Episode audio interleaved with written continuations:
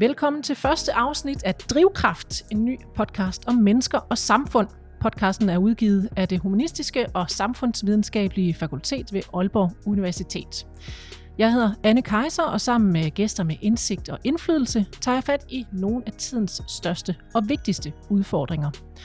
Og her i første afsnit ser vi nærmere på et af de store samfundsmæssige problemer, vi ser i dag, nemlig de unges mistrivsel. For Danmarks ungdom mistrives som aldrig før, i særdeleshed de unge kvinder. Det kan få store konsekvenser for de unge, såvel som det danske samfund. Jeg har inviteret tre gæster i studiet til en snak om, hvorfor det ser så skidt ud for de unges trivsel, og hvad vi kan gøre ved det. Og de gæster, synes jeg, vi skal hilse på nu, det er Nomi Katz Nielsen, der er professor og ungdomsforsker og leder af Center for Ungdomsforskning ved Aalborg Universitet. Velkommen til dig. Tusind tak. Så har vi Søren Christian Krog, postdoc ved Institut for Politik og Samfund ved Aalborg Universitet. Også velkommen til dig. Tak for det. Og endelig Johannes Schmidt Nielsen, generalsekretær i Red Barnet. Velkommen. Tak. For ligesom at forstå, øh, hvordan det rent faktisk står til med trivselen hos de unge, der vil jeg gerne starte, starte hos dig, Søren Christian Krog. Du er en af forfatterne til øh, bogen, der hedder Præstationskultur, som øh, udkom sidste år. Og vil du ikke lige øh, prøve at starte med at sætte nogle ord på de unges trivsel i Danmark i dag? Jo, det vil jeg gerne. Altså man kan sige sådan øh, helt overordnet, så igennem de seneste årtier, to årtier, så er der sket en generel øh, stigning i børn og unge, der oplever at sove dårligt, er ensomme, er triste, er stresset og presset. Øhm, og samtidig så ser vi også, at det rammer grupper, altså så deltid mere ressourcestærke unge mennesker, som det ikke ramt før i tiden. Så det er både en stigning, men også nogle demografiske ændringer i, hvem der bliver ramt. Og selvfølgelig så kommer vi til at tale meget mere om, hvad, hvem det er, øh, der, der lider af den her mistrivsel her, hvordan det ser ud. Men altså rent, øh, sådan, der, er, der er nogle ting, der har ændret sig de sidste to årtier cirka. Øh, altså, man kan i hvert fald sige, at øh, udsatheden i forhold til psykisk lidelse er blevet meget mere udbredt mm. i livet og rammer, kan ramme stort set alle mm. Johannes, som øh, generalsekretær for Red Barnet, så ved, øh, så ved jeg, at du også ser nogle meget bekymrende tendenser i øh, forhold til øh, børn og unges trivsel. Hvad er det, du især øh, kan ligge søvnløs over? Man kan sige, måske skal vi starte med at slå fast, at de fleste børn og unge i Danmark jo heldigvis har det godt. Og så samtidig sige, at så er det jo rigtigt, at så oplever vi en stigning, som er meget bekymrende i forhold til antallet af børn og unge, som øh, mistrives. Og det, det så samtidig er nødvendigt at sige, er, at der er meget stor mangfoldighed i den her gruppe af børn og unge, der mm. mistrives. Altså, der er ligesom et spor, som øh, handler om øh, psykiatriske diagnoser, simpelthen altså sådan behandlingskrævende, og hvor der er en diskussion om psykiatriens ressourcer osv. Og så er der måske sådan bredere øh, udenfor følelse, eller ikke, ikke at kunne leve op til følelse, som bestemt kan være alvorlig, og, mm. øh, og, og, og i allerhøjeste grad skal diskuteres, men som skal gribes anderledes an end øh, end den heldigvis relativt, eller i hvert fald mindre gruppe, mm. som, hvor det handler om, øh, om decideret psykisk lidelse. Så er det klart, at, at der er jo også en gruppe, som jeg så kan blive nogle gange lidt bekymret for, om vi taber i hele den her øh, ellers utrolig vigtige debat om mistrivsel. Men der er også en gruppe af børn, som så lever i klassisk udsathed. Mm. Altså for eksempel de børn, som vokser op i fattigdom øh, med forældre, som også er i massiv mistrivsel. Mm. Øh, øh, og de er jo så dobbelt udsatte. Altså fordi det at vokse op i økonomisk fattigdom, øh, måske med forældre, som øh, øh, er i misbrug, øh, eller forældre, der også har meget svært ved at få livet til at hænge sammen, det er, er jo en risikoparameter øh, på mistrivsel både nu i barndommen og i ungdomslivet og i voksenlivet.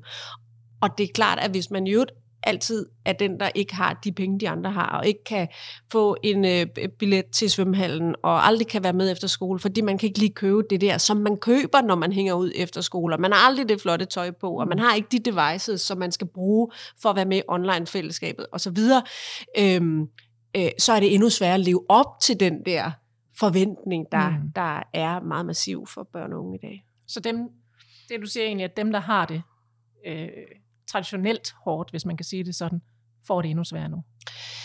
Øh, jeg siger dels, at vi skal passe på ikke at glemme den gruppe af børn og unge i sådan klassisk udsathed, og jeg siger også, at ja, den gruppe, øh, at, at den der perfekthedskultur er selvfølgelig endnu sværere at leve op til, hvis man ikke kan have råd til at, at tjekke ind i det fællesskab. Ikke? Nå, men du øh, har igennem de sidste mange år forsket øh, i og arbejdet netop med børn og unge kultur, og, øh, og det er virkelig noget, må man sige, noget af et bagkatalog, øh, du har der af viden og forskning. Desuden så er du øh, medforfatter på en øh, nyligt udkommet bog om blandt andet ny udsathed. Kan du ikke prøve at, at sige, hvad det, hvad det vil sige, det her nye udsathed, og hvilke faktorer, der spiller ind i forhold til den nye udsathed? Jo, det kan jeg godt. Øhm, men nu laver jeg lige, øh, jeg, jeg griber lige der, hvor Johan, hvor du sluttede, ikke? Øh, inden, fordi i forhold til, til den klassiske udsathed, har jeg bare lige lyst til at tilføje, eller præcisere øh, det, du siger, er, at det vi ser ved den gruppe, det er, at den er faktisk ikke voksen. Der kan godt ske noget med, med, med det, der sker lige nu i forhold til stigende Inflation. inflation og mm. alt sådan noget, så kan der faktisk godt ske noget røre i det, øh, eller komme til at være noget røre i det. Men ellers er det faktisk ikke en gruppe, der er vokset over de sidste mange år, men det, der karakteriserer den gruppe af unge, der er ramt af det, det er, at de har fået det sværere. Ja. Det vil sige, at polariseringen er blevet større, mm. øh, og de er kommet længere, kan man sige, væk fra den fællesskabet. Det. Ja, mm. ja. Øhm, så det er sådan det, der er at sige om den, den, øh, den sådan klassiske udsathed, kan man sige det sådan. Øhm, og så er der det en hel masse omkring ny udsathed, og jeg, jeg, jeg har simpelthen også bare brug for at lave, ligesom øh, du siger, Johan, øh, sådan en, et statement, der hedder, at, øh, at, at vi skal passe så meget på med den her diskussion, at vi ikke får lavet sådan et øh, totaliserende og også alarmistisk billede af, hvor unge, børn og unge er henne i dag. Altså heldigvis har langt de fleste børn og unge det rigtig godt, mm. øh, og har masser af muligheder, som de bruger og forløser og har gode liv. øh, og, øh, og, og når man er i mistrivsel, så kan man jo også være i mistrivsel på nogle områder, og i trivsel på nogle andre områder, så vi skal måske også bevæge os lidt væk fra det der sådan helt sådan dikotomiske billede mellem, at nogen er i trivsel, og så er der nogen, der er i mm. mistrivsel. Ja. Øh, punktum. Nå, så det var lige sådan, øh, ja. inden jeg overhovedet når og, frem og ret svært og vigtigt, fordi på den ene side skal vi tale om det, fordi der er et eller andet omkring børn og unge, der er meget alvorligt, når så mange børn oplever meget store bump på, på vejen. Og det skal også være muligt for børn og unge at kunne fortælle om, hvordan de har det. Og på den anden side skal vi ikke lægge en forventning ned over børn og unge. Vi regner nærmest med, at I har mm, det præcis, dårligt. Ja. Ja. Jo, og de danner sig jo ikke i et tomrum. Altså når man er nej, nej. barn og unge, så danner man sig jo ind i det samfund, og også i de fortællinger, der er om, og så videre. Og skal, skal jo ikke have alle unge, der kigger ind på sig selv og tænker, hvis de har det godt, så tænker at der er noget galt med mig. Ja, præcis, præcis. Ja, ja. Altså, det er faktisk en lidt ligesom svær balance at ramme, og tage det, tage det alvorligt, og samtidig ikke skabe forventning. Men, men, men der skal vi nok øh, i virkeligheden, tror jeg, også over og interessere os mindre for, kan man sige, hvad er det så, de unge mærker, mm. øh, og interessere os mere for, når, men hvad er det egentlig for nogle øh, rammer og vilkår, der er omkring ungdomslivet i dag, som vi på en eller anden måde trænger til at, at justere noget på. Og det kan så bringe mig til at prøve at nærme øh, det spørgsmål, du kom med, hvad, hvad den her nye udsathed er for en størrelse. Fordi det vi øh, i den undersøgelse, jeg lavede sammen med kollegaer, øh, forstår, det er, at vi forstår, kan man sige, at der er den klassiske udsathed og den nye udsathed, som hver især, kan man sige, er koblet til nogle bestemte øh, samfundsmæssige kulturer og strukturer. Og hvor den klassiske udsathed er koblet til strukturer og kulturer, der handler netop om fattigdom og social ulighed eller social armod, og, og, sådan, og som rammer nogle bestemte samfundsgrupper. Mm. Altså som du startede med at sige, Søren. Ja, ja så kan man sige, de kulturer og strukturer, der skubber til eller gøder jorden for øh, ny udsathed, det vil sige den stigende mistrivsel, vi ser, det er nogle kulturer og strukturer, som knytter sig op på nogle brede rammer omkring ungdomslivet og børnelivet. Det, det vil sige, det brede rammer, der handler om uddannelsessystemet, brede sådan måder at forstå, hvordan vi er mennesker på i dag, og, og altså sådan nogle meget bredere fænomener, som i virkeligheden rammer alle børn og unge. Og fordi øh, det rammer alle børn og unge, så er det, vi ser det, som du beskriver, Søren, nemlig at vi ser, det er også nogle andre mm. samfundsgrupper, der bliver ramt her. Det rammer faktisk demokratisk meget mere lige, øh, så vi ser ja, flere unge fra andre typer af Altså jeg synes også, bare lige for at tilføje noget, altså jeg tror også det er vigtigt, det er i hvert fald det, jeg var meget optaget i min forskning, det er, at man kommer nogle gange til at lave en distinktion mellem de traditionelle og så resten. Og jeg tror også, det er vigtigt at huske på, at der er også stor differentiering internt mellem resten. Og det synes jeg nogle gange, man også lidt glemmer. Altså, det er noget af det, som jeg har... Og når du siger resten, mener du den store øh, gruppe af børn og unge, som ikke lever i klassisk mistrivsel? Præcis, ja. præcis. Altså det er også en rimelig, det er ikke så homogen en gruppe, som man nogle gange kan komme til at tegne et billede af. Altså eksempelvis så snakker vi også nogle gange om de der kulturelle forestillinger om idealiseret liv og sådan noget, som også kan drive sådan en præstationspres.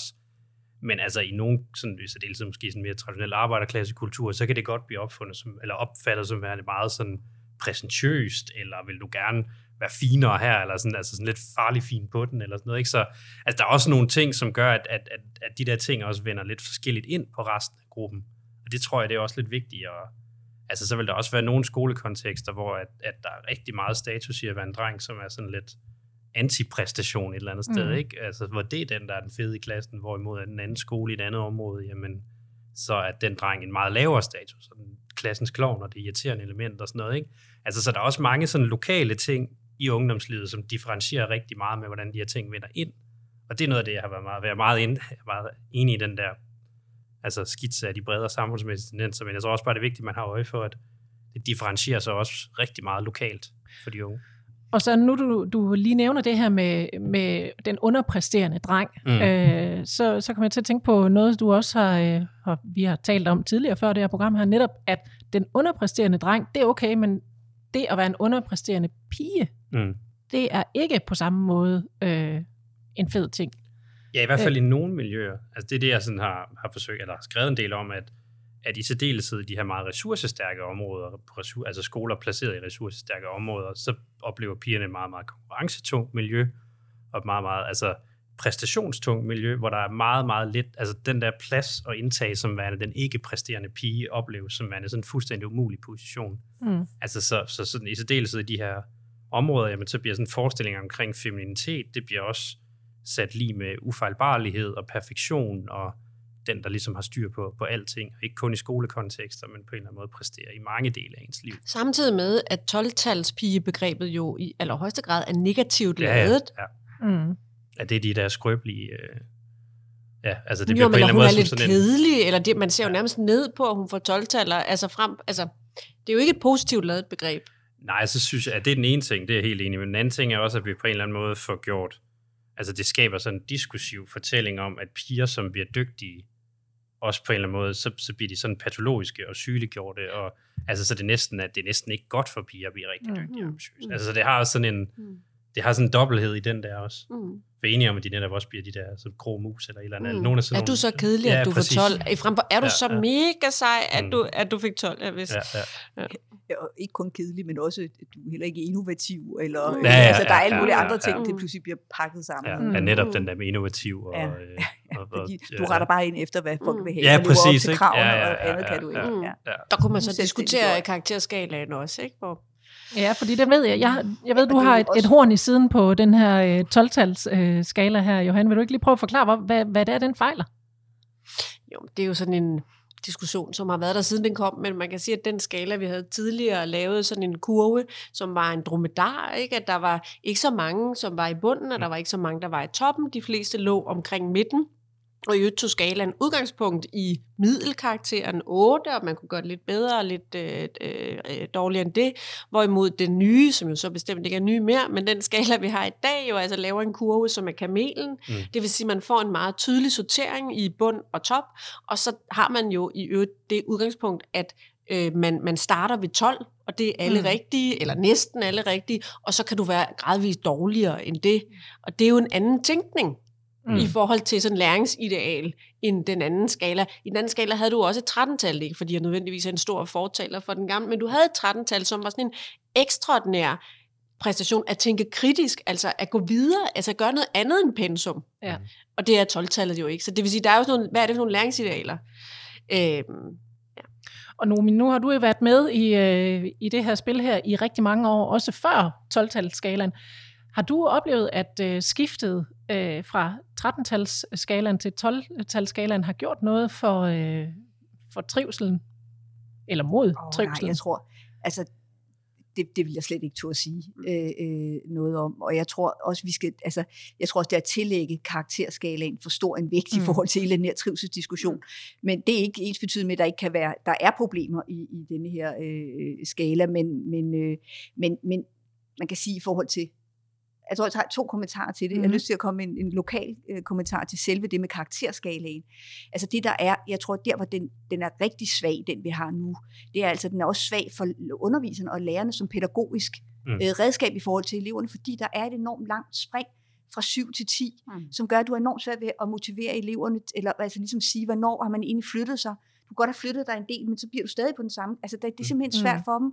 Og jeg var ude på, øh, på et tidspunkt at lave feltarbejde på et, det, man ville kalde typisk en ressourcesvag øh, skole med nogle urolige elever og alt muligt. Og der havde de faktisk lærerne øh, klasket sådan et øh, schema, de selv havde lavet op på væggen, hvor de havde lavet en masse under øh, karakterer imellem de to for at fylde gabet ud, mm. hvis man kan sige det sådan. Ja. Så jeg tror, at som, som pædagogisk redskab har den også et problem med karakterskiller. Og det er jo derfor, du får den kurve. Altså, ja. Du får kamelen i stedet for ja, det er nemlig det. Men i forhold til hele tri- trivselsdiskussionen, så det vi finder i vores undersøgelse, som jo netop er svag på de nuancer, du er inde på, mm. Søren, omkring øh, øh forskellige nuancer af præstationskulturer og tempo, som er en af de andre faktorer, vi finder, som, som skubber til mistrivsel også. Men det, det vi ser der, det er, at, at, øh, at det de unge, vi følger, de snakker om, eller det vi fremanalyserer, kan man sige, det er, at der er både en eksplicit uddannelsespræstation, som handler om eksplicit det her med bedømmelser og vurderinger. Øhm, og så er der den implicite, og det er lige så meget, hvis ikke meget mere, den implicite uddannelsespræstation, som fylder for eleverne, som jo meget mere er den, der handler om, måske i virkeligheden, at man arbejder meget mere i grupper, og man er meget mere kigger på hinanden som elever, fordi det, de, kigger, det de, de, de føler, de skal præstere i forhold til dem, der snakker om det, det er, hvad de andre i klassen synes, mm. hvad de andre elever, gider de være sammen med en i gruppen, hvis man har sagt noget dumt, er det så ikke bedre, at jeg i virkeligheden tiger stille frem for at sige noget, fordi hvis de andre, når jeg siger noget, synes jeg er dum i det ene fag, så synes de nok også, at jeg er dum i det andet fag, og så kommer jeg pludselig til at stå alene, og ikke blive anset for at være dygtig og god nok, og altså, så det, det er i virkeligheden den, den det præstationsrum, øh, øh kan man sige, der folder sig ud mellem eleverne i skolen, snarere end i karaktererne. Og på den måde tror jeg, der simpelthen bliver en, en altså også især den politiske diskussion, fordi man kan, man kan politisk gøre noget ved karakterskala. Det andet er altså meget mere kompliceret, hvor, hvor er det ja. egentlig i skolerummet? Ja. Og der mangler vi også nogle analyser lidt, øh, som du er inde på, så nogle, der går lidt tættere på, Jamen, hvordan, fordi det ser jo også forskelligt ud i grundskolen og på ungdomsuddannelserne ja, meget, meget. og på de videregående uddannelser. Altså, så, så vi mangler også nogle analyser og, og viden om, hvad er det, hvordan er det, det her egentlig tager form på det institutionelle niveau øh, i skoler. Men, men vi kan overordnet, det synes jeg, at det er min sådan, mange år øh, i det her øh, pegepå, der, det, det er markant, altså sådan markant, hvordan kan man sige, på tværs af uddannelsessystemet, at, at elevernes fokusering på og oplevelse af, at det skolen handler om, det er, hvor godt du klarer dig. Ja. Altså det er blevet, øh, og det, det er jo sagt sådan på føleren, jeg kan desværre, altså, men, men det fylder altså bare meget, meget mere. Og jeg tror langt flere elever, hvad enten på hvad for et niveau du nu end måtte spørge dem i uddannelsessystemet, du vil spørge dem i dag, hvad, hvad betyder skole? Hvad er skole for noget? Mm. Så er der langt flere i dag, der vil svare, skole, det er at klare sig godt. Mm. Kombineret med en, en, kombineret med en øh, sådan en oplevelse og det er nu, jeg skal præstere. Ja, ja. Jeg kan ikke stige ja. på, højt tempo. om jeg så må sige. Nej, altså øh, det er for sent, det er for sent for mig, hvis ikke, altså det, det, det fremstår altafgørende, at jeg i den ja, 9. Ja. klasses eksamen præsterer godt. Ikke? Mm. Det er fordi, de næsten sådan kan se deres fremtidige liv smuldre ved tanken ja. om et syvtal i 8. klasse. Og ja. det synes jeg også er meget sådan tydeligt deres tilgang til undervisning. Og det var noget, det jeg selv blev meget overrasket over, at altså et af mine favoriteksempler, det er børn nede i anden klasse, som har frilæsning, og så begynder de at læse den samme bog om og om igen, for når de taster, hvor meget de har læst ind, så højner de deres læsehast. Ja. Altså det er jo sådan en meget sådan en særlig præstationsstrategi, og jeg har også talt med, med unge mennesker, som snakker om at tage på efterskole for at højne deres sociale kompetencer. Altså det er også et, et evalueringssprog, der er mm. trukket direkte ud af en uddannelsesbarathedsvurdering, og altså så, så der er sådan en, er sådan en meget målstyring, som jeg synes er sådan en, en voldsom instrumentel tilgang mm. til, hvad læring er, som er, men det, i forhold til det med karakterskala, det var også det, jeg markerede på lige før, at altså, jeg tror også, jeg tror, der, der er rigtig mange ting, hvor karakterskalaen er en af dem, som på en eller anden måde accelererer nogle præstationskrav, men, men det er på en eller anden måde noget, der taler rigtig godt sammen, mange af de her facetter, mere end det er, det er en ting, synes jeg også, fordi nu, nu får sociale medier eksempelvis ret tit skylden for mange ting, øh, også, også uberettet øh, i min optik, men, men at det er rigtigt, der er visse dele af sociale medier, som accelererer et præstationskrav, mm. særligt sådan noget som Instagram, ikke? Men er man de rigtige steder på Snapchat, så er der også bare havregrynsbilleder og dobbelthager for fuld smadret. Ikke? Altså, så det er ikke super idealiseret og sådan noget. Altså, så, så der er nogle ting, der på en eller anden måde accelererer nogle krav, der er der, altså, som er i gang. Men, og så synes jeg med karakterskalaen, det der gør den så svært som underviser også, det der med, at man hele tiden sidder og finder fejl. Altså Mm. eksamensevalueringer bliver altid, hvor graverende er de her fejl. Mm. Mm. Så sidder man og tæller sammen, den var måske så graverende, den var ikke så... Altså, det er hele tiden sådan en fejlfinding, når man sidder til eksamen, og det, det kunne jeg godt undvære, synes jeg. Det var den måde, man skulle. Og det, der kendetegner den her problematik eller debat, er jo også, at der er ikke nogen quick fixes. Nej. Det vil sige, selvfølgelig er, er karakterskalaen hverken problemet eller svaret. Nej. Altså, øh, men der er alle mulige tendenser i, hvor der er et uddannelsessystem, som måske har lagt vægt på, at man skulle skynde sig, og lagt vægt Mm. på karaktererne, og der er nogle sociale medier, og som jeg er enig med dig i, det er jo ikke sådan noget, altså vi bort internet, altså der er alt muligt fantastisk fedt og sociale Mm. gode ting ved, at vi kan kommunikere øh, online, men og, og, måske, og i øvrigt også noget, der kan skabe fællesskaber for ja. Nogen, der har svært ved at træde ind i de øh, fællesskaber, der er i, øhm, i sådan den fysiske verden. Men, men alle mulige ting lagt sammen Ja. ligger et pres på børn og unge, som vi må forholde os til. Og det er jo også derfor, svaret ikke er at kigge ind i børnene og sige, hvad der er galt med dig, men at kigge omkring, øh, som du også siger, Nomi, i børnelivet. Og Jeg synes jo, øh, det som er så... Det, som jeg vil ønske, at man fra politisk side havde mere fokus på, det er det her med, hvordan kan vi skabe de trygge og rummelige fællesskaber for børn og unge, der gør, at man ikke sidder og tænker, jeg tør ikke række fingrene op i klassen, fordi jeg er bange for, at nogen synes, jeg siger noget dumt. Fordi for, den, for det brede spor, ikke for det, der handler om psykiatri, altså, men for brede spor her, er en stor del af svaret jo, øh, at skabe nogle trygge fællesskaber for børn og unge, der gør, at man ikke har den her oplevelse af, øh, hele tiden være bange for at blive skubbet ud og ikke være, være accepteret. Ikke? Det siger universitetsstuderende altså også. Jeg lavede for nogle år siden nogle, øh, nogle interviews med universitetsstuderende. Det der med at række hånden op og så ikke blive... Altså, det er vildt, at det er nogle af de samme mekanismer, der så er i 8. klasse, som man ser så nogen, der er 10 år ældre og går på universitetet. Det er præcis, altså, det er voldsomt, hvordan de bare en til en nærmest var den samme problematik. Om de så, så gik de jo på, hvad, øh, jura øh, 8. semester eller et eller andet, så nogen, der går i 9. klasse, kan sidde med de samme bekymringer.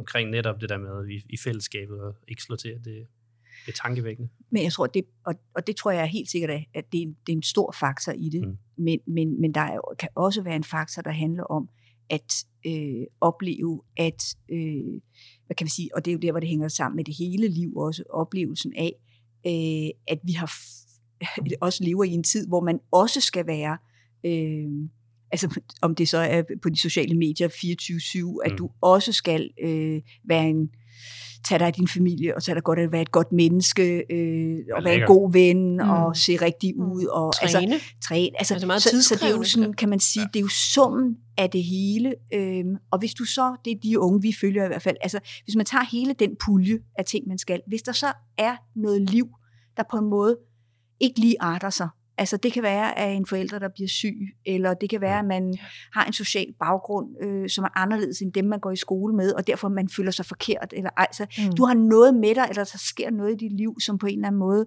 gør, at der kommer noget ekstra ovenpå. Vi har sådan et billede af en klodsmajor-figur, eller hvis man kender det der spil klodsmajor, Ja. med en masse Ja. klodser stablet oven på hinanden. Så kan man sige, at det, der bliver, det er, at det bliver et meget, for nogen et meget, meget højt stablet Mm.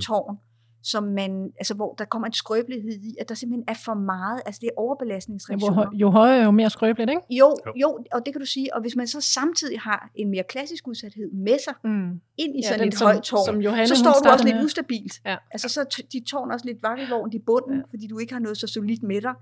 Øh, og så, så får du det dobbelt svært, hvis man kan nu sige det sådan. Ikke? Ja. Hvis du ellers forsøger at stable højt, for der er også nogle af dem, der er skrøbelige i bunden, som ligesom er stået helt af.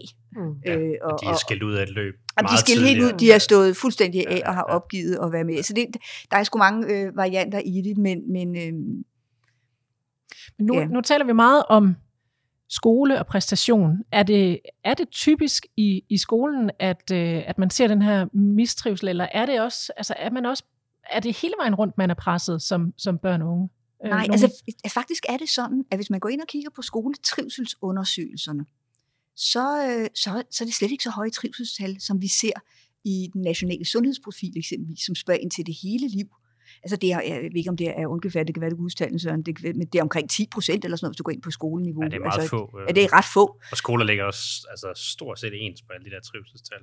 Ja, altså det, Det, det, meget, meget få udsving, der er mellem skoler også. Det er sådan rimelig... øh, Ja, det er rimeligt. Det, det, det, det er ikke noget skidt billede, Nej, så man kan sige. Så vi skal passe på med at tro, altså et, øh, øh, skole og uddannelse er jo også en beskyttelsesfaktor Ja. for mange. Ja. Øh, når vi snakker klassisk udsathed, er det i høj grad også Mm. en beskyttelsesfaktor. Øh, og noget, der kan give trivsel. Så det, det giver jo begge dele i uddannelsessystemet. Jeg tror, at grund til, at uddannelsessystemet, øh, øh, at det fylder så meget øh, i den her snak, så er det fordi, det er også der, hvor vi kan gøre noget. Mm. Øhm, altså det er også der, hvor vi som samfund, kan man sige, hvis vi ser på, hvad er det for nogle store arenaer, hvor de unge befinder sig, og hvor vi har mulighed for faktisk samfundsmæssigt at gøre det. Er rigtig svært at gøre noget ved forældreopdragelse, øh, og det der Eller foregår, kultur. og kultur, ja. det er Ja. også vanvittigt svært. Så, så man kan sige, når der, jeg tror forskningsmæssigt også tit kommer et meget stort fokus på det her med uddannelsessystemet, så skyldes det altså også det forhold, at, øh, at det er der, vi kan gøre noget, Ja. hvor det er altså kolossalt svært ved, at, altså, hvis man skal pille Ja. ved kulturen Ja, inde i hjemmene. Man kan sige, det Så er der spiller langt hjem, sammen. ikke? Altså, det jo, Ja, det gør øh, det kultur da. kommer ikke ud af ingenting, men, men det er jo rigtigt, at at der, hvor man som samfund umiddelbart kan handle, Ja. er jo strukturen. Og, og der er jo i hvert fald en skole, der er Mm. daginstitutioner, og der er faktisk også fritidsliv, som jo i hvert fald er tre arenaer, hvor der er mulighed for at handle, og hvor der bestemt kunne handles til gavn for børn og unges trivsel. Altså, vi kunne jo lave daginstitutioner med flere øh, fagligt kompetente voksne, som havde tid til at arbejde med de her trygge mm. fællesskaber. Jeg besøgte for et par uger siden Høng skole og talte med skolelederen der, og hvor han siger, tænk hvis han havde færre mål, han skulle nå. Altså ikke alene det der med at være meget at han er meget styret i, hvordan han skal nå hen til målene, men også bare færre mål, han skulle nå, så vil han have tid til at arbejde med det, som i øvrigt er forudsætningen for, at man kan lære noget som helst, nemlig trivselen. Og Mm. han siger, der er jo simpelthen så mange nål at leve op til som skole, at det er svært at have tid til at arbejde med de der grundlæggende trivsels øh, spørgsmål. Så kommer man også til at lægge meget over på skolen. Altså, det, er- altså sådan noget som, så snakker vi også omkring, at vi skal løse nogle ting i forhold til øh, altså deling af videoer eller billeder på Mm. Instagram, eller vi skal løse, øh, altså du kommer fra Aalborg, de har lige fået nogle absurd høje klamydia-tal. Mm. Altså det skal skoler også lige pludselig lære dem, ikke? Og sådan noget, men meget af det kommer også ind i nogle hatte, i nogle timeløse fag, og Mm. altså, så der er, også, altså, der er også en grænse for, hvor meget man så forventer, den, den, den almindelige danske folkeskolelærer skal kunne, øh, skal kunne rumme af det Mm. her, ikke? Fordi det er fandme en lang liste, hvis vi også skal gøre dem kompetente i hjemkundskab. Vi skal også gøre dem sunde i seksualiteten, og vi skal også, altså det, er- en lang liste, de skal løse i timeløse fag.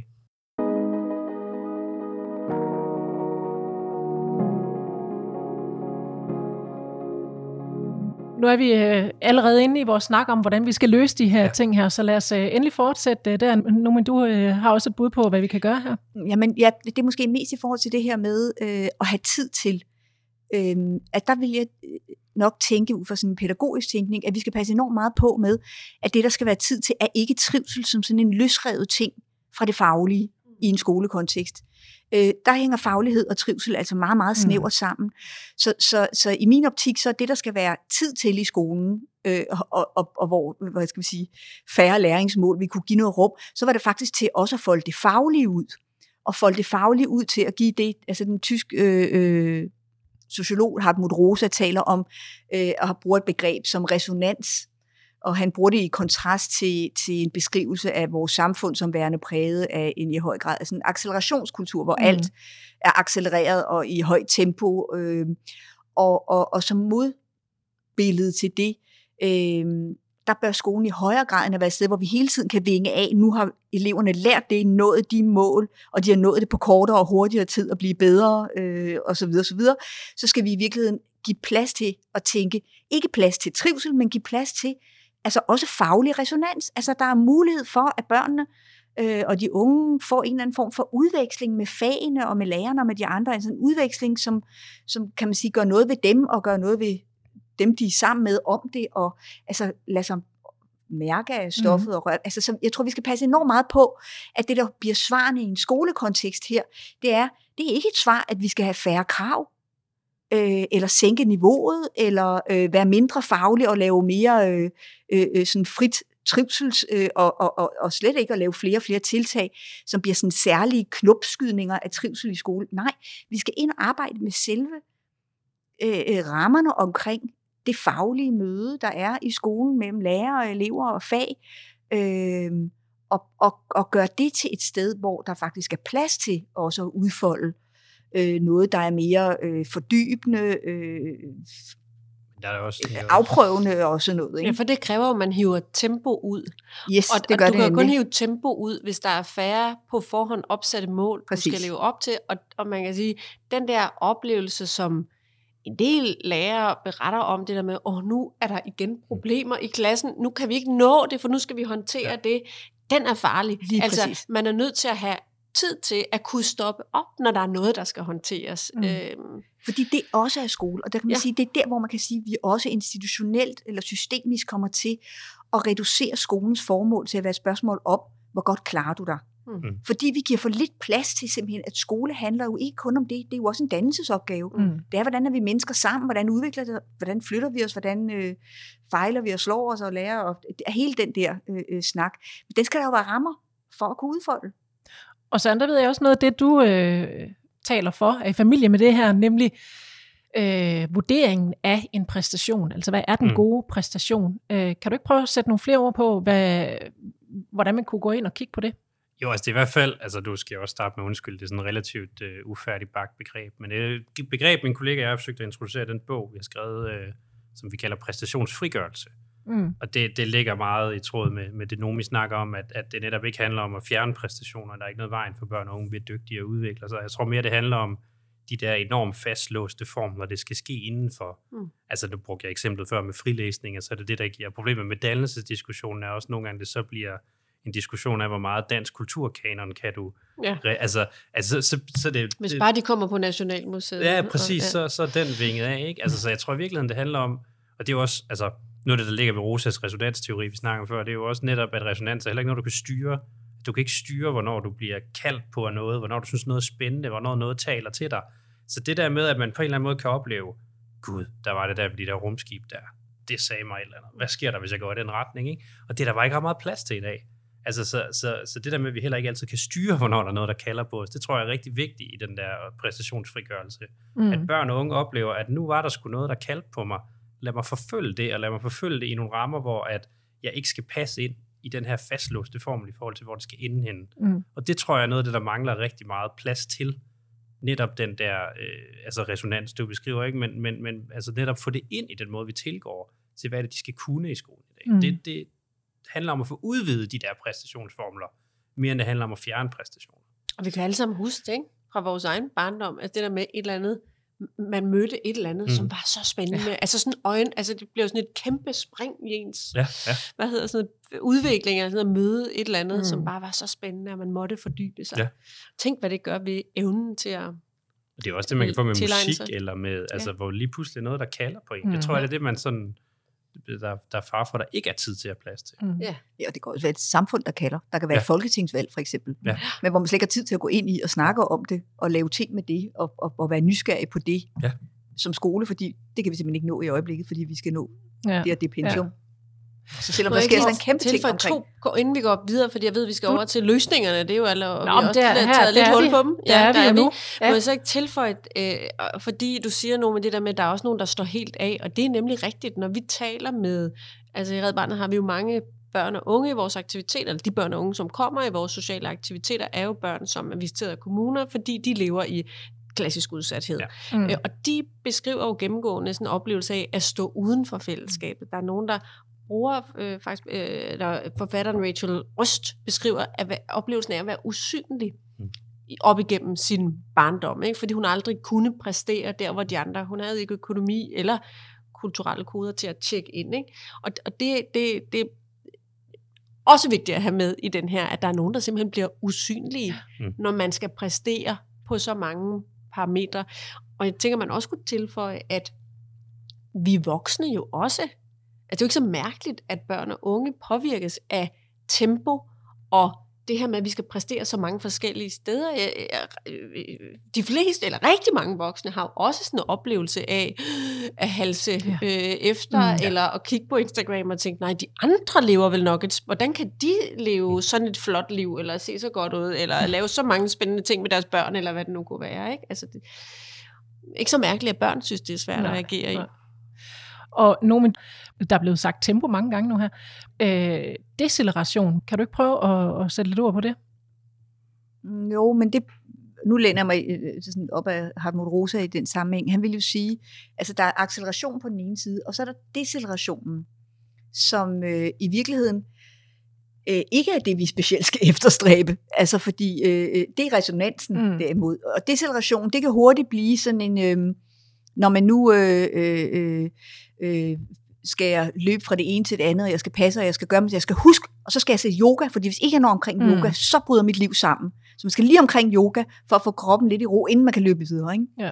Øhm, så man kan sige, at den deceleration, det er ikke for at sige, at alt yoga kan også være resonans, men, men, men, men, øh, men, men deceleration bliver ligesom der, hvor man øh, øh, øh ligesom timer ud for sådan at fuldstændig hen, altså man dør for Netflix øh, med en eller anden, altså fordi man er, er helt smasket, ikke? Ja. så ligger man bare dør, dør for en, det er jo ikke fordi, man kan også godt se en film på Netflix, som giver resonans, fordi den flytter en og gør noget ved en, ikke? Øh, men, men man kan godt nok også øh, være meget decelereret på Netflix, ikke? når man bare falder om kul. Mm. Så jeg tror, det har Rosa vil sige der, det er, at øh, jamen, deceleration er faktisk ikke svaret øh, på accelerationskrisen. Det er resonans mm. derimod. Ikke? Ja. Øh, og så er der det, altså, som, jeg, som du siger, Johan, også det der, altså, altså hele den der tempo-ting, øh, den, er, den rammer på den måde både dem, der løber efter hele tiden at være med, øh, og på, øh, og løber efter det hele og føler sig i underskud, øh, øh, med ikke at kunne nå at være med til det hele hele tiden. Og så rummer det dem, som kigger på at de andre har liv, hvor de hele tiden skal mm. noget, mm. men de står ved siden af. Øh, for nu at sætte det op som to sådan yderpoler. Og, øh, og, øh, og, og det er bare den sidste gruppe, at vi bare, altså det er der den, i hele det her spektrum af mistrivsel og trivsel, så er det der, vi finder den altså absolut øh, øh, sværeste og mest omfattende mm. mistrivsel, fordi det er der, hvor at vi ser nogle unge øh, og børn, der mistrives ikke på et livsområde, men på rigtig mange af deres livsområder, som måske mistrives både derhjemme og socialt i fællesskaberne, og i skolen og fagligt. Øh, og det er også der, vi ser i trivselsmålingerne på skolerne, øh, at dem, der mistrives der mest, det er ikke 12, dem, der får 12. Nej, det er dem, der får de lave præstationer, ja. der mm. mistrives allermest. Så, så, så der er noget med nogle Nå, det var lige en kommentar og, tilbage og, og som så oven i købet kan sidde og følge med live i alle Præcis. de fællesskaber, de ikke er en del af. Altså mm. som, som sidder og følger øh, stories på Instagram og ser, hvad de andre laver af sjove, spændende ting, hvor de ikke er med. Ja. Det er derfor, man taler om, at man er i gamle dage, og det er også måske lidt overdrevet, men, eller sat på spidsen, men der stoppede mobningen eller udenforfølelsen. Når man kom hjem, for så var man så i fred. Mm. Det kommer også an på, hvad forholdene derhjemme, men altså, og nu kan du så også derhjemme følge med i alt det, du ikke er med Så der er aldrig rigtig pause? Der er ikke pause. Nej. Oven i købet er der jo også diskussioner om klassechats. Det der med, hvornår stopper de? De kan jo for så vidt stå, altså fortsætte hele natten, ja. ikke? Altså mm. børn, der ja. sover for lidt, fordi de er bange for at gå glip af noget, ikke? Ja. ja. Men det er nemlig, jeg tror stadigvæk, det er, altså, fordi det er stadigvæk dem, der er absolut øh, højst repræsenteret i psykiatri og alting. Dem, der, altså, de her, man, altså, man kender dem som de traditionelle udsatte, ikke? Men stadigvæk det, at resten lider, som de gør nu, er nyt. Altså, altså, altså begge dele er problematiske af mange ja. årsager. Man, skal, at man må aldrig glemme den ene for, til forhold for den anden. Men det her med, at børn og unge, som bare øjensynligt har alt kørt for sig, kan mistrives i den her grad. Mm. Og også, altså meget af det bliver også grundlagt i folkeskolen og gør, at de går ned i løbet af universitetsårene, fordi de har altså, akkumuleret mistrivsel igennem så lang tid i et uddannelsessystem. Og, altså det, det, det er nyt den problematik. Altså det, det tror jeg også, man ikke, altså skal man heller ikke glemme, at det er faktisk noget, vi ikke så for 20 år siden. DA og lederne har lige øh, udgivet en rapport omkring det her, og når de interesserer sig for det, handler det jo også om, at øh, de her øh, unge mennesker også på et tidspunkt kommer ud på et arbejdsmarked. Ja. Øh. Altså vi har i Center for Ungdomsforskning en kollega, der sidder og arbejder med øh, mistrivsel i første job. Og det er jo fordi, det simpelthen brager ind på arbejdsmarkedet ja. også det her. Mm. Fordi, og det er jo der, hvor man kan sige, altså når vi snakker ny udsathed, de kulturer og strukturer, vi snakker om her, og det vil sige de fænomener, der handler om netop tempo og, og, og, og, og for overdoseret præstation på for mange, for mange dele af ens liv i et for højt tempo, så er det nogle ting, som jo også er genkendelige fra arbejdsmarkedet og som er genkendelige for rigtig mange voksne. Det er jo ikke specifikke, og det er der, hvor vi behøver, kan godt, vi kan godt løsne blikket lidt fra de unge, fordi de unge har det bare i en intensiveret form af det, som rigtig mange voksne også kan genkende. Fordi der er også øh, øh, nogle af de træk, der gør sig gældende på arbejdsmarkedet med stadig flere midlertidige ansættelser, hvor du skal levere enormt højt i dine ansættelser, fordi du er hele tiden projektansat, så du skal ind og levere og vise, at du kan en hel masse og gerne rigtig, rigtig hurtigt, fordi lige om lidt så løber din stilling ud, og du skal søge den igen eller søge noget andet. Altså så, sådan nogle vilkår skubber jo Altså er jo igen nogle mm. rammer. Så på mange måder kan man sige, så skal man jo nok også se nogle af de her problemstillinger omkring unge, øh, se dem lidt som sådan øh, øh, børn og unge, som sådan øh, kanariefugl i minen, som er sådan det der gamle billede af, at, øh, at øh, det, man bruger kanariefuglen i minen til, hvis den begynder at, at falde besvimet om, jamen, så skal menneskene skynde sig ud, fordi så kommer det lige om lidt til dem. Ja, altså ja. på nogle måder mm. er, er øh, børn og unge bare en tand hårdere ramt, end hvad rigtig mange på arbejdsmarkedet er. Så mm. det er også en voksen problematik, vi har gang i her. Og der kunne man godt ønske sig, at diskussionen og der, hvor, hvad skal vi gøre, mm. rykket en lille smule længere hen til, hvad er egentlig nogle gode rammer omkring børn- og ungeliv, og hvad er gode rammer omkring voksen arbejdsliv. Ja. Øh, og jeg tror, vi kigger ind i nogle generationer af unge, som i meget større grad, end hvad vi ser i dag, vil sige, vil kigge på de voksenliv, der tilbydes og sige, tak, men nej tak. Det gider jeg, det gider jeg simpelthen ikke, det der. Det gider jeg ikke. Jeg vil hellere noget andet.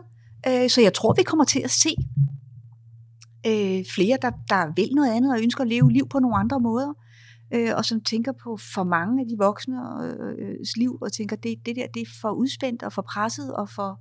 Skal vi, skal vi lige frem tænke tilbage i, i, i tiden, altså hvordan man har gjort det tidligere. Nu siger du, nu, nu, nu bliver det en, en anden måde, vi har vores... Øh, øh, altså vores arbejdsliv bliver sammensat på, fordi vi får mange projektansættelser og sådan noget. Altså, er, er det simpelthen usundt, sådan som, som vi, det vi byder hinanden også i arbejdslivet? Altså jeg tror ikke, jeg har nogen svar på det, men det er klart meget midlertidighed. Der er i hvert fald noget med, at der er for mange områder i livet, både for børn og unge, men måske også for voksne, ved jeg ikke, hvor, hvor, hvor, der ikke, hvor det er enormt svært at lave noget stabiliserende. Øh, og jeg tror, der har, vi har jo nok brug for, at noget er stabilt i vores liv, og ikke alt hele tiden er under forandring mm. og, og, og er på spil, hvis man kan sige det sådan. Og hvis både alle relationer er på spil, og noget, du skal arbejde på og gøre dig til i. Og din skolegang øh, eller uddannelse arbejde er noget, hvor du skal gøre dig til og vise dig værd for at, at, at være med. Og din familie også er en, du hele tiden skal arbejde på for at holde relationerne gode og, og passe. Og. Altså, så, og du måske også skifter adresser øh, øh, øh, flere gange, og når du kommer i skole, så skifter du så i øvrigt også lokale, og du mm. skifter lærere hele tiden, og nye undervisere, og nye mm. projektgrupper, og nye hold, når du går på. Altså, så mulighederne for stabilitet, tror jeg bare generelt set, øh, for de liv lever i dag, er, er forringet. Og der, jeg ved ikke, om vi skal kigge tilbage, fordi det er nye vilkår, altså apropos hele digitalisering, ja. så er det jo et ændret vilkår, som også er med til at gøre noget ved den her stabilisering, øh, eller rettere sagt destabilisering generelt. Og der tror jeg bare, vi, vi øh, og det, det skal der nok komme en masse unge, der er allerede i gang med at komme med nogle bud på, hvordan kan man så leve øh, nye livsudkast og nye, og det tænker jeg bliver spændende at kigge ind i, og det er mm. allerede, tror jeg, i fuld øh, øh, svinger i gang øh, med, med ja, hvordan, øh, hvordan vil man selv blive voksen, og hvordan mm. vil man, hvad, hvad, hvad, hvad er et godt ungdomsliv, og hvad vil man, og hvad vil man ikke? Mm. Men jeg synes også, problemet er lidt, jeg synes, der er mange af de her ting, der kommer sådan lidt maskeret. Altså, som lyder lidt, altså, som kan lyde lidt lækkert og lidt tiltalende. Og, hvad kunne altså, det være? Sådan, sådan noget som eksempel begreb omkring fleksibilitet. Det kan jo sådan meget tale ind i sådan en, altså sådan en forståelse for, at nu får du frihed, og nu bliver du altså, et, et selv, altså selvrealisering, og nu på en eller anden måde, nu giver vi dig, øh, slipper vi alle de bånd, der kan være der, sådan noget, men det slår jo meget mere over i sådan et pres for på en eller anden måde, så skal du fandme også være fleksibel. Du skal kunne skifte job, du skal kunne hoppe fra projekt til projekt, du skal kunne alle mulige ting. Samme med sådan nogle termer som resiliens også, eller, altså der er rigtig mange af de der, som på en eller anden måde bliver sådan en, det bliver en voldsom selvansvarliggørelsesprojekt, men som egentlig lyder meget mere som sådan noget tiltalende og noget lækkert, og nu mm. bliver du også fri, og nu bliver du fleksibel, og, altså, men det, det viser sig bare, at altså, det er det bare ikke det, der sker i praksis. Er det også det, oplever du også det, Johanne, altså i dit arbejde, at måske i virkeligheden så er det stabilitet, øh, som, som mange børnene øh, efterspørger? Altså der er nogen, der passer lidt mere på dem og giver dem, altså fortæller dem lidt mere, nu er det det her, du skal, i stedet for at der er for stor frihed? Det ved ikke, om man kan sige, at det handler om stor frihed. Nej, altså jeg, øh, jeg synes, det som er det især interessant, altså, eller det hele er rigtig interessant og spændende, men, men øh, øh, i det øh, Søren siger er jo blandt andet det her med, øh, altså det, den individualiserede tilgang til øh, mennesket herunder, øh, altså det er også derfor resiliensdiskussion, eller altså herunder, vi må gøre noget ved dig, så du kan stå imod. Mm. Nej, den går ikke. Altså vi er nødt til at kigge i rammerne omkring livet, og sige, hvad er det for nogle rammer omkring livet, der gør, at man kan være i det som barn eller som ung, uden at have for mange bump på vejen, der føles uoverstigelige. Det er jo ikke mærkeligt at have bump, det har vi alle sammen, men som føles uoverstigelige. Ikke? Mm. Jo, jo. Øhm, Det er også Så er det det livsmestringsdebatter og sådan noget falder jo også lige ind i den der med. Men altså, så synes jeg også, man meget signalerer til børn og unge, at nu skal du på en eller anden måde flytte dig, så du Ja. kan mestre Det den det. tilværelse, der er Det er det. omkring dig. Og altså børn og unge skal jo altså, skal kunne ramme bump. Altså det, det Ja. skal vi for os alle sammen, ikke? Men lige nu er bumpene bare for store. det er det. Og så hvis vi fortæller dem, at nu skal du mestre de her bump bedre, ikke? Altså det, fordi så næste gang det går galt, så bliver det endnu en gang mig, der ikke var god nok til ja. At mestre de her bump. Og så skal du have mere livsmestring. Det er Altså, det. De, der- at at komme til at kigge ind i sig selv og tænke, Mm. hvad er det dog, jeg gør forkert, Ja. ja. siden der er noget, der er svært. Ja. Og nu skal jeg passe på med at opsætte stråmænd, men, og så siger jeg men, men altså, øh, men når man i gang med møder voksne, som ligesom siger, oh, hvad er det for nogle unge, der klynker? Mm. Så vil jeg sige, det er ikke en okay tilgang til børn og unge. For der er et pres Mm. mm. på børn og unge, som ikke var i samme grad, da, øh, altså for 20 år siden, eller for 30 år siden, ikke? Det er også de samme voksne, som kan finde på at sidde og snakke med deres børn og fortælle dem, nu skal du huske på, det der sker på sociale medier, det er jo ikke rigtigt og sådan noget. Ikke? Mm. Og så lige en halv time senere, så åbne LinkedIn og tænke, Ja. kæft, alle har været gode på arbejde i dag. Ikke? Mm. Altså, det er sådan, der, der er sådan en eller anden, hvor det, altså, ja. det ser forskelligt ud, ikke? Men, men, men der er jo nogle ligheder i de her ting. Det tror jeg ikke alle voksne måske er lige gode til at kende heller ikke. Nomi, du havde en uh, kommentar Mm, før. Jeg kom ja, til at springe over dig. Jamen, nu var det til alt muligt forskelligt, øh, som vi lige kom ind omkring. Øh, men, det, men det er jo nok, altså, det, det er både rammerne, men det er klart, der er også nogle, nogle samtaler, vi skal have med hinanden og med vores børn og, og, og, og med altså, børn og unge om, hvad, hvad livet er, hvad for nogle forventninger man kan have, og hvordan, altså, som, som er en vigtig del af det også, tænker jeg, øh, ved siden af, hvad det er for nogle strukturelle øh, ting, vi kan gøre noget ved. Øhm, ja, og så havde, ja, så havde jeg lige en kommentar til det, til, til det tidligere omkring det her med, øhm, altså, det, det, det er jo ikke fordi, at de, de ting kommer til at ændre det for de meget udsatte børn. For dem er det altså ikke øh, øh, tempo og præstation, Mm. der er deres primære problemer. De har rigtig mange andre øh, øh, problemstillinger, som er, at vi er for langsomme med at række ud til dem, øh, for dårlige til at øh, få øje på, at de, altså der kæmper de for længe alene. Ikke? Øh, og man kan sige, øh, der er også brug for til de unge, der, der begynder at opleve mistrivsel. Ikke nødvendigvis dem, der oplever kompleks og sammensat mistrivsel, fordi de har brug for noget mere helhedsorienteret hjælp.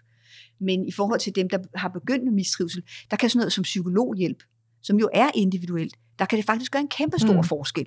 Øh, at man kan, så jeg tror også, vi skal, altså der kan godt være nogle af de her svar, hvor vi bliver nødt til at gå ind øh, øh, og gøre nogle individuelle tiltag Ja. også, øh, for at hjælpe nogen, fordi det har man brug for, hvis man begynder Mm. at faktisk opleve angst, eller på anden måde øh, øh, at være ude i noget, noget sådan mere indgribende psykisk mistrivsel. Mm. Øhm, Og det er jo også lige præcis derfor, der ikke findes et svar. ja, præcis. Men, men at, at, Ja. at man kan sige, i erkendelsen af, at det her er øh, et, hvad skal man sige, en mangfoldig problemstilling, mm. Mm. øh, ligger jo også øh, et- det helt åbenlyse, at der skal sættes ind på alle mulige forskellige. Mm. Det vil sige, at vi kan gøre noget omkring strukturerne for vores uddannelsessystem. Vi kan også gøre noget i psykiatrien. Vi kan også gøre mm. noget omkring adgang til, og det er jo sådan en mere individuel, altså Mm. psykologbistand. Eller, Ja. men, men og så kan vi gøre noget på nummeringer i daginstitutioner. Ikke? Altså Ja. der, vi skal vi skal hele vejen rundt, og så er det jo rigtigt, så er der jo også noget, hvad gør vi hver især? Hvad er det, vi som Mm. voksne forældre gør, når vi lægger billeder ud af studenterhuer med 12-taller? Mm. Eller at få de der, som sagt, vi sidder jo også som voksne og kigger og tænker, nej, hvor er de andres liv spændende der mm. på Mm. Instagram. Men at få de der, og så kan vi alligevel de fleste af os godt sige til os selv, nå nej, det er jo ikke virkelig, altså jo, det er virkelighed, men det er en, det er en iscenesat Ja. virkelighed, ikke? Og de snakke skal vi selvfølgelig også have med vores Mm. børn. Men det ved de bare også rigtig tit, og det, det, det jeg ved synes, det det var ja. så spændende, Ja. da man er ude og snakke med dem. Altså, de er jo fuldstændig med på, hvad der sker. Mm. Altså, fordi de sidder jo selv også og tager 28.000 billeder for at finde Ja. det rigtige, og Ja. så kan man, Mm. altså, Mm. det deler med også lidt at få kinderne lidt ind og sådan noget. Det er jo en Mm. knap på en app, ikke? Altså, men så de er helt med på, hvad der sker, men det er bare det der med, hvad er bundlinjen? Den er stadigvæk så mange likes relativt til så mange likes. Ja. Selvom vi, altså, vi, de, er helt, altså, de er meget med på, hvad det er for en spillebane, det foregår på, men det er bare bundlinjen, der tæller så meget. Ikke? Altså, så, så også nogle gange, så synes jeg, at den her debat også bliver sådan et, det er sådan, som om det er sådan en røgslør, vi skal fjerne for de her børn. De ved sgu godt, hvad der sker i det der, men, men de Man bliver konsekvenserne ved at, ja, præcis, Mm. mm. fordi konsekvenserne ved at stige ud af de her ting og hoppe af det der tog, der kører, Mm. de bare på ingen måde kan stå på mål for Mm. at, have, altså, at holde sig til ilden. Ikke? Altså, det oplever de som, at der belønningen skal være. Det, Men det er det, jeg tror, det bliver. Altså, det synes jeg, men du er fuldstændig ret i. Og det er der, hvor det bliver enormt vigtigt at sortere i. Godt, der er nogle indsatser, hvis man skal lave sådan en tredeling, øh, som vi laver i den undersøgelse, vi har lavet, i forhold til, hvad vi skal gøre. Så skal vi gøre noget i forhold til den brede gruppe af unge, som ikke er i mistrivsel, men øh, hvor man kan sige, at vi er nødt til at gøre noget derfor på en eller anden måde at stoppe blødningen, altså Mm. øh, at stoppe den her vækst. Og der kan det være meningsfuldt at gå ind og sige, øh, prøv at høre, øh, vi skal snakke om, hvordan du justerer din medieforbrug, eller det kan være en Mm. god idé at finde ud af, hvornår slukker du egentlig, og hvordan får man sovet, og altså alle mulige brede ting, øh, der også handler om digital dannelse og sådan noget. Og, og, altså, ja. Øh, så det, er det, det er indsatser mod den brede gruppe af unge, der ikke er i mistrivsel. Mm. Og så er der nogle indsatser mod de unge, der er i begyndende mistrivsel, som er sådan en anden, et andet indsatsfelt. Og dem, der er i begyndende mistrivsel, der kan det være psykologordning. og det kan være, at der skal være øh, øh, i skolerne hurtigere, at man opfanger, hvem er det egentlig, der begynder at være noget. Begynder pludselig at være meget fravær fra skolen, eller sådan skoleværingslignende mm. mønstre. Så kan vi begynde at gøre noget. Og det er klart, når vi er over i den begyndende mistrivsel, så er det jo ikke et svar der, for den, der sidder og har angst, at man siger, ej, ved du hvad, du skal slappe lidt af. Øh, nej. og det er, bare, Mm. de er bare perfekte på, på Mm. Instagram. Altså, så er det jo slet ikke et svar, der Mm. er øh, øh, adekvat i forhold til, hvad det er, fordi det her snakker vi begyndende mistrivsel. Mm. Og her giver det heller ikke mening at sige til de unge, prøv at høre, livet er nogle gange lidt hårdt, du må tage dig lidt sammen. Det er simpelthen en hån. Ja. Altså hvis man sidder Ja. og har angst, så er der, der, der er ikke noget, den unge ikke vil have gjort andet end at forsøge at tage sig Mm. mm. sammen. Ja. Mm. Altså så det er pis på dem øh, Ja. øh, for så vidt. Mm. Så det er nummer to gruppe, hvis man kan sige det sådan. Det er dem, der er i begyndende mistrivsel. Og så er der den tredje gruppe, eller tredje indsatsområde, som er de unge, der er i en mere kompleks og vedvarende, eller sådan længerevarende mistrivsel Mm. hvor der skal noget mere helhedsorienteret, øh, og hvor der kræver et større samarbejde mellem forskellige instanser, ja. Også mellem skole, øh, det kommunale, og i virkeligheden også måske det psykiatriske, hvis det er indenover. Øh, altså, men i hvert fald noget mere helhedsorienteret, og også koordinerende, og hvor skole hjem sammen, Mm. altså sådan nogle ting. Så det, det mener jeg er ret afgørende, at vi får sorteret både i, når vi skal forklare, Mm. men også når vi skal give svar, at. Ja. vi får fokus på det brede, på den begyndende mistrivsel, og så på den omfattende og vedvarende, eller sådan længerevarende mistrivsel. Og så kunne man måske sige, at siger du den der 1-2-3-gruppe, altså gruppe 0 er vel også det, vi snakker om med resonans. Og altså, det, det, det er den Ja, abs- det er den i min optik vil være den absolut mest tidlige forebyggelse, altså, jo, altså, som jo er sundhedsfremmende og mere til i, altså løsne nogle strukturer for nogen, altså for at sikre, at så få som overhovedet muligt begynder at dreje ud af en negativ vej i første omgang. Og der ser jeg den Præcis. der ændring det er i- gruppe et. Ja, ja, Ja. ja. Ja, det er ja, det er jo nummeringer i daginstitutioner, og hvordan Præcis. er vores uddannelsessystem skruet sammen med videre. Ja. Og, og man kan sige, til, til det Søren, du siger, jamen de ved godt, at det er det, øh, det, det, det iscenesatte, de ser, ja, men har jo stadigvæk utrolig svært ved Mm. at, at være i det, og derfor Ja, ja, ja. er der behov for øh, at, at arbejde med det, altså Mm. at øh, arbejde med børn og unge i forhold til digital dannelse. Og, Mm. Altså, øh, Men det er mere det der med, altså nogle gange sådan, altså jeg, jeg synes ikke, du gjorde det, men nogle gange så bliver det sådan en, en debat om på en eller anden måde, man sådan skal fjerne sådan en røgslør for unge mennesker, Mm. mm. som om de ikke sådan kan Ja, ja. gennemskue, hvad der, er, der sker. mm, mm. Det er den ene ting, og den anden ting er, at der er virkelig mange unge mennesker, der oplever, at folk går totalt skævt i byen på dem i forhold til de problematikker, de så kommer med.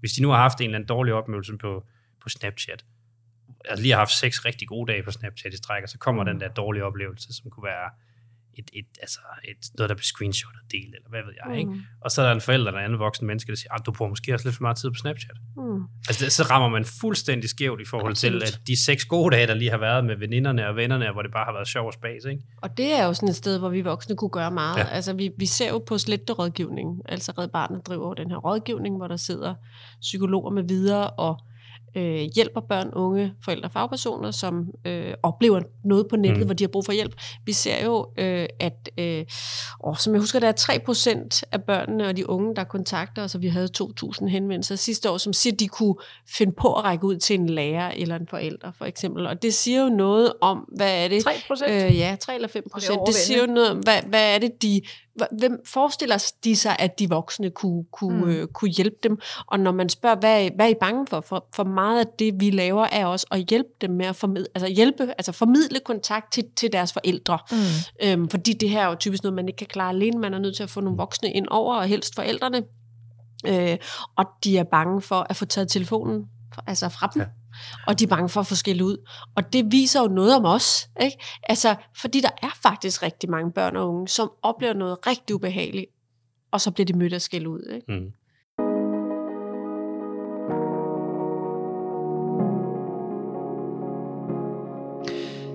Jeg tror ikke, vi når så meget lige med det her, den her løsning.